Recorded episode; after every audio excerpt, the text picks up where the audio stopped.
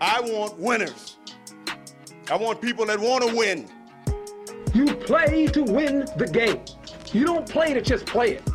You got to put your money where your mouth is, Pete. It's not gambling advice. Hello and welcome to Not Gambling Advice. It is Wednesday, May 10th. I'm your host, Peter Appel, and I have two MLB best bets for you today.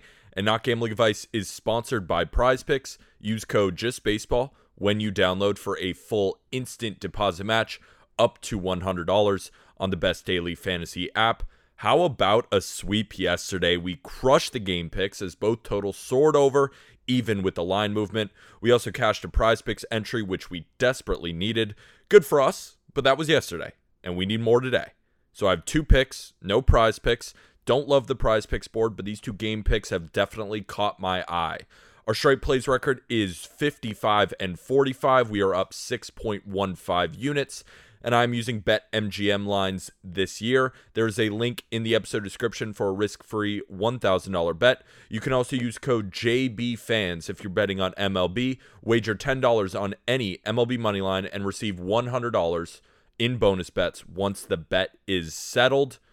Or, depending on your state, you can see up to $200 in bonus bets. So the first game, we are traveling to T-Mobile Park to watch the Texas Rangers take on the Seattle Mariners at 3:40 p.m. Eastern. The pitching matchup is Dane Dunning versus Luis Castillo. Dane Dunning is pitching a little too well, and I want to fade him. Dane Dunning is a replacement-level pitcher. He's not bad, but he isn't what he's shown so far this season. He's rocking a 1.42 ERA, but much of this high-level production has come out of the bullpen this season. He's been rock solid as a swingman, but now that he's back in the rotation, I think he'll revert to his old ways. By run value, the Mariners' favorite pitch to hit is the sinker, which is Dunning's most used offering. Dunning has done an excellent job mixing his pitches, so you'll rarely see the same look. That said, none of his pitches grade out as even average. Every pitch falls below an 85 stuff plus. 100 is average, and his 79 overall stuff plus explains who Dunning really is. Dane Dunning has also had major troubles on the road throughout his career. In 2022, he put up a 5.62 ERA on the road. In 2021, he put up a 6.39 ERA on the road. In 2020, that ERA on the road was 4.30. This will be his second consecutive road start after throwing 5 shutout innings on the road. I'm willing to bet on a large sample of poor road performance over the success he's had thus far. His 3.09 xERA and 4.80 xFIP also tells us that regression is looming as his strikeout rate is a career low. At Safeco Field, or T-Mobile Park, Dunning allowed 10 hits and 5 earned runs over 2 starts totaling 9 innings to give him a 5.00 ERA. Against the Mariners overall, he rocked a 4.43 ERA while allowing 10 runs in 20 innings. Don't look now, but the Mariners' bats are heating up against right-handers. In the month of May, the Mariners are rocking a 117 WRC plus against right-handers, while the Rangers have an 88 WRC plus against right-handers. Luis Castillo has performed like an ace this season, but I'm not laying the juice because his velocity is down from last year. He's still pitching great, but I'd lay the juice if this were the Luis Castillo averaging 97 miles an hour. This is 95 miles an hour Luis Castillo, pitching to a 2.38 ERA and a 3.19 xERA. Very solid. He's very good. But he's not quite as electric as we're used to, and the Rangers have almost no experience against him, which should benefit Castillo.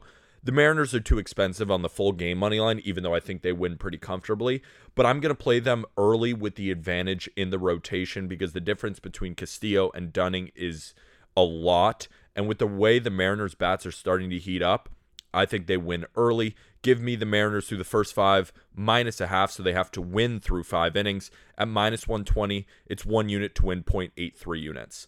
My next play is the Chicago White Sox versus the Kansas City Royals at 7:40 p.m. Eastern. We're traveling to Kansas City at Kauffman Stadium to watch Lance Lynn versus Brad Keller take the mound.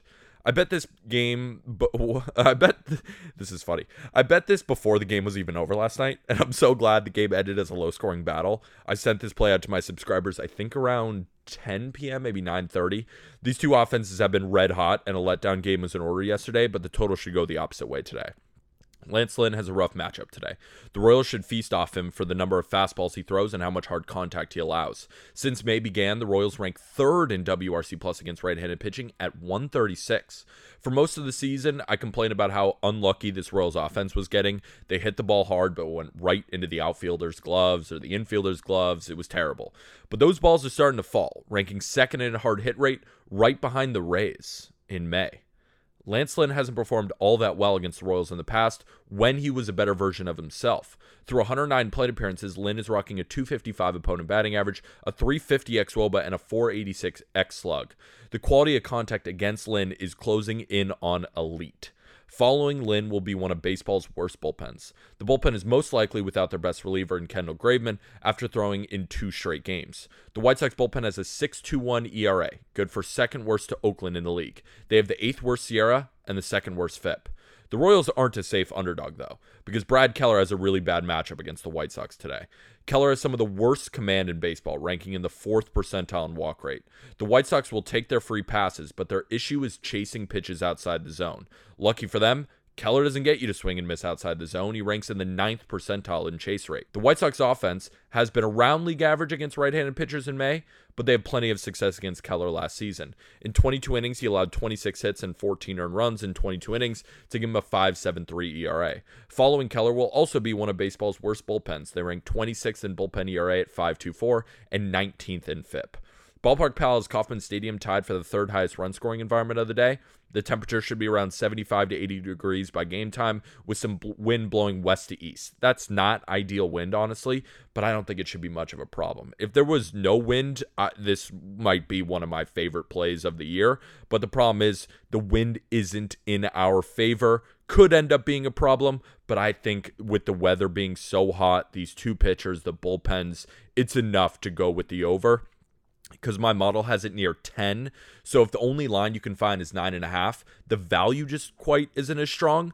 But again, it's still worthy of a play. I took the Royals versus the White Sox over 9 runs at minus 120. Right now, I'm seeing a lot of 9.5s in the market around minus 110, minus 105. Still worthy of laying minus 105. If it gets beyond minus 105, I just would limit it to one unit at 9.5, but I still think it goes over to 10.